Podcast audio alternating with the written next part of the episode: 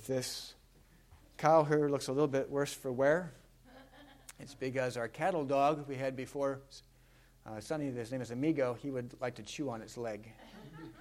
So he truly was a cattle dog. All right. Not like ours. You can see this man has his thoughts not like ours. God's thoughts are not like our thoughts. God's ways are not like our ways. You know, the truth is that we are made in God's image, which, if you just think about it for a moment, it's an amazing thing. Yes, we have fallen because of Adam and Eve's sin. The image of God has been marred within us, but we are made in God's image. We are to be His representatives, His image bearers around the world. Think of that privilege, responsibility. Think how awesome that is. The scary thing, though, is that this, what we'll talk about today, is difficult for us because God has made us in our image and we've returned the favor. And we've made him in our image. And so, how we think about God isn't always in line with what Scripture says, but really based on what we think God should be like. And that's a dangerous thing for us. So, let's jump on in. The whole idea of not like ours, I want to read a little section for you from this book called Misreading Scripture Through Western Eyes he writes this Time, though, is more slippery than merely past and present. So he's writing about the difference in our views of time. Have you been anywhere where they viewed time differently than you? Well, I'll share a little story with you about that. In many Indonesian villages, church starts midday. When I, Randy, was invited to speak at a church, I initially asked what time church started. The term they used for midday was siang. Being a conscientious American, I tried to correspond siang with a time on my wristwatch. Language tutors were well accustomed to working with Westerners. I was taught siang means 10:30 a.m. and it ends with sore at about 2:30 p.m. Indonesians are very friendly, so they greet each other by saying good morning or good midday, but they don't play by the rules. I would say, Good morning. And they would reply, No, it's already midday. But blast it, I would look at my watch and it wasn't even 10 a.m. It took me years to realize that siang was connected to the temperature, not the clock. Once the morning had turned hot, it was siang. When it cooled down in the afternoon, it was sore. That's complicated enough, but remember, Siang was the starting time for the church service. How do you start church at hot? That would make it difficult for everyone to show up at the same time. It sure does. Folks wander in over the course of an hour or so. But church never starts late. The punctual reader is about to have a panic attack. Isn't it rude to show up whenever you like?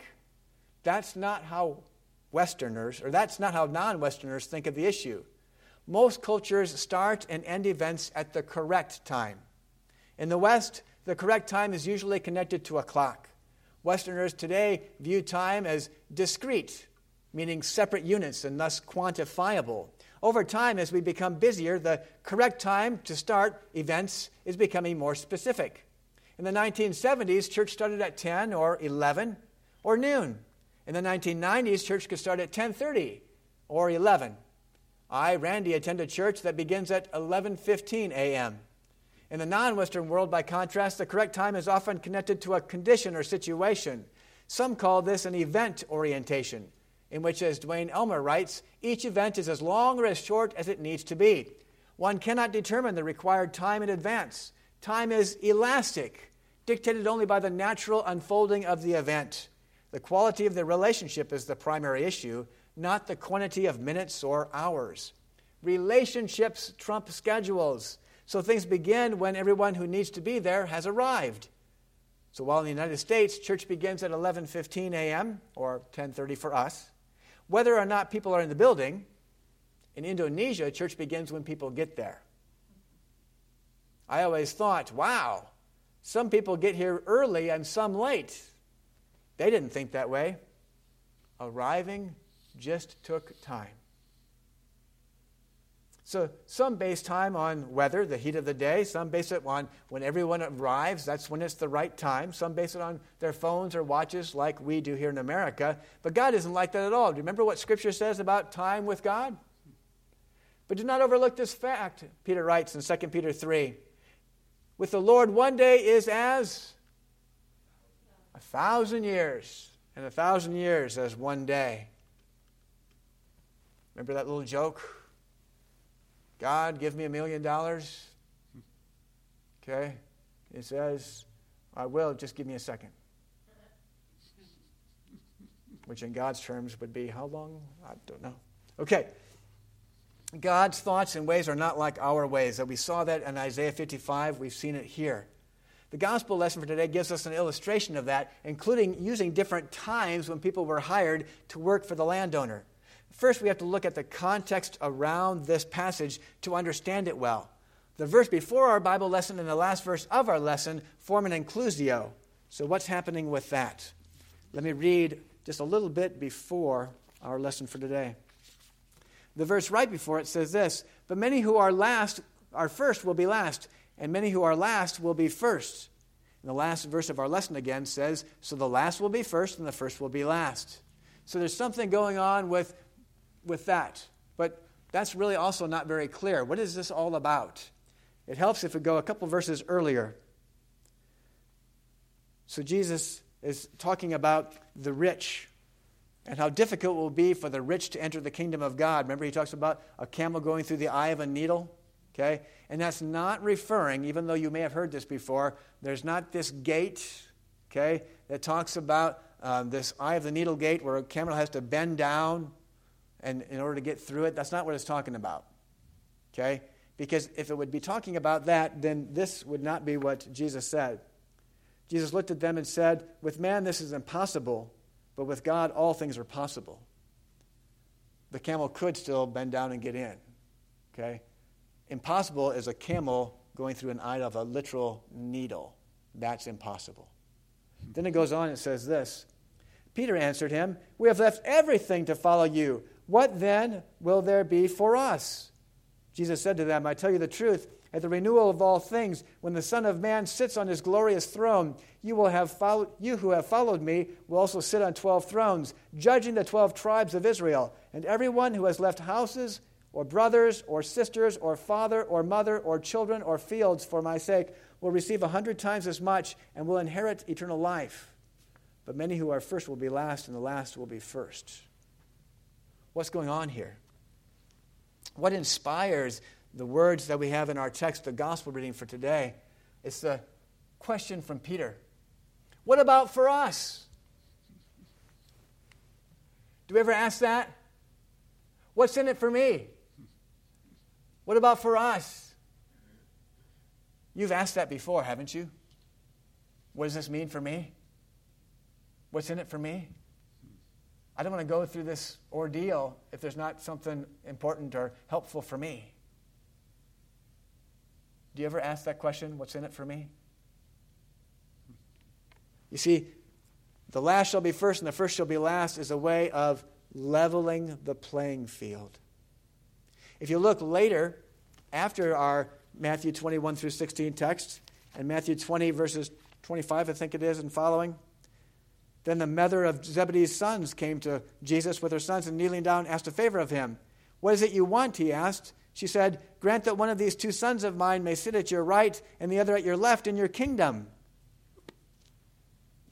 What does she want? a position of authority for her kids, right? She wants status for her kids. I want to know that if I'm giving up something that it's worthwhile. Do we ever make decisions based on that? It's not based on what does God say and looking into what God is doing, but it's based on what's in it for me, what would be most prudent and beneficial. Does that ever guide us? Are our thoughts different than God's thoughts? They are in my life.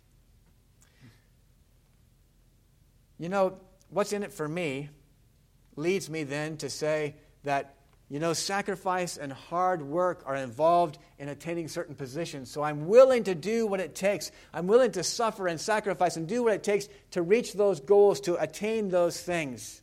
That's what makes sense in our minds, right? You don't get something for nothing. Have you ever said that? You don't get something for nothing. And so we say, hey, I'm not going to I'm going to do what I do, but I need to get a result from what I do. So then we have the parable about the landowner hiring people at different times. Jesus goes on to share what the kingdom of heaven is like, especially in the context of this question you know, what's in it for us? The people are hired at different times. Some work part of the day, some work all day long, some work only an hour. Why is this? The different levels of work. Why is this a part of the story? Now, as you think about this, I want to ask you a question. What is the point of view that you take as you read the story? When you're reading the story, what do you resonate with? Hard labor. Hard labor. How many of you, when you're reading the story, you read it along with that one who's worked the full part of the day, and so you're pretty resentful at the owner because, hey, things haven't, this isn't right. This isn't fair. This isn't how things work. How many of you? Only one? Come on, liars. Okay? You're all like, yeah, this is a horrible parable. Take it out of the scriptures. Because we can resonate with that. I have people in our congregation, whenever they hear the story of the prodigal son, they, they side with the older brother and say, Yeah, that younger brother did what was wrong. I'm, I agree with that older brother. Okay? Spoiler alert Jesus doesn't agree with the older brother. Another spoiler alert Jesus doesn't agree with the guy who's resentful at the landowner. Just so you know. I usually read the passage looking at through the eyes of the one who has worked the whole day. What if we looked at it through the eyes not of the other laborers, not, not of that one, nor of the, any of the other laborers, but looked at it through the eyes of the landowner? What if the, the landowner does not hire people at different times during the day because he needs them to get the harvest done? What if he's hiring them? What if he's going out to get them because they need the work?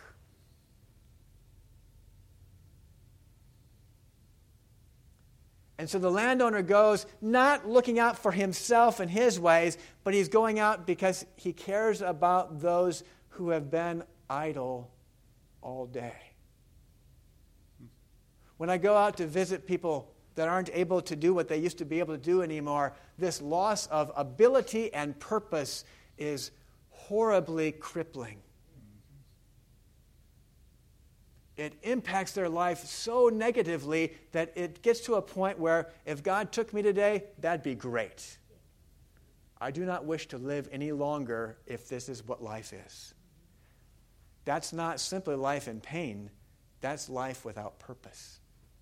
We were made to work. We were made to have a meaningful life. And so when they're just sitting there not doing anything, oh, by the way, for these day laborers, they needed money to live.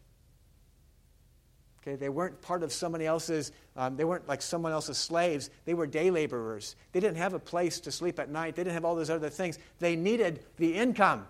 And so this man is hiring them. If we look at it from his perspective, he says, I want to show mercy to these people that haven't been hired. And I want to meet their needs.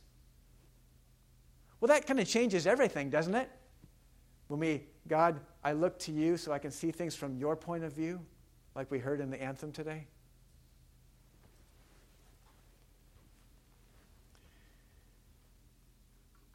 The landowner sees them, sees their need, and he generously provides.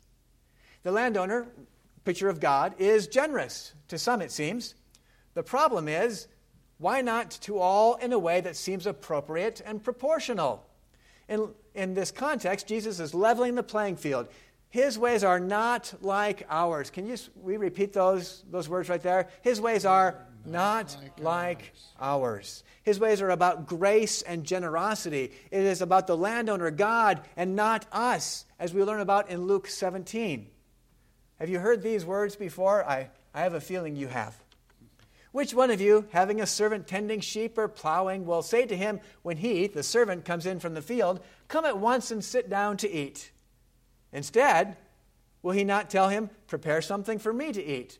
Get ready and serve me while I eat and drink. Later, you can come eat and drink.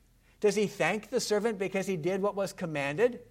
In the same way, when you have done all that you were commanded, you should say, We are unworthy servants. We've only done our duty.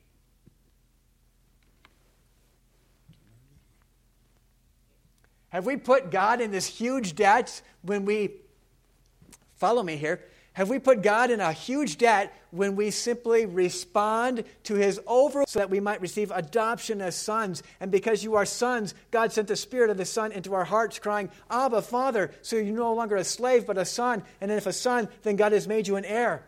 This landowner made, he hired these men to come and he gave them purpose and life with this hiring. And then he provided for their needs, for their daily needs. God has taken you and me, and through the work of Jesus on the cross, his perfect life, his death, his resurrection, his ascension, and has made us part of his family, and overwhelmed us with his mercy, and gives us each day our daily bread. God did everything for us so that we could be adopted. He's given us an awesome inheritance that none of us can really imagine how good it's going to be. And what does that lead to? It should lead to boasting but not like our regular comparison boasting. You know, if they had all gotten more, wouldn't that first one, wouldn't the first ones who had worked the whole day, wouldn't they have had a chance to boast in their I worked all day, they only worked an hour. But instead, Paul says, Paul says, May I never boast except in the cross of my Lord Jesus Christ, by which I've been crucified to the world and the world to me. Paul, who was persecuting God's church, Christians. God came. And you know, if Paul was per- if Saul was persecuting us, Saul, Paul, if he was persecuting us, you know what our job would be? Our thought would be eliminate him. Get rid of him. Get rid of the problem. Wouldn't that be what you would do? Okay? You have people in your life that you do that to.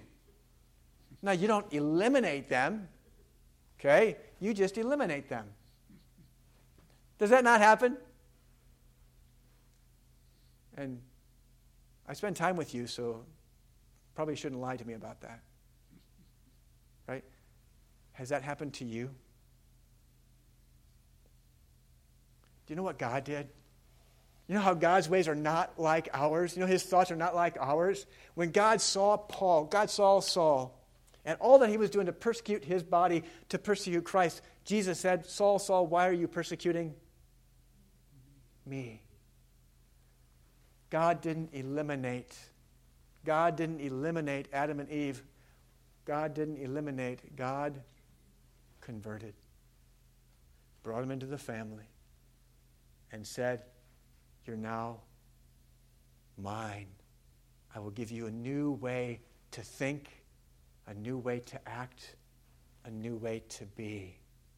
That's why Paul could say, I used to boast in all these other things, but now, if you look at 2 Corinthians 12, now Paul says, I boast in my weaknesses, my insults, my hardships. I delight in those things because when I am weak, then I am strong. And then I'm boasting in the right one. By nature, that's not like us. But in Christ, that's exactly us. Amen? Amen.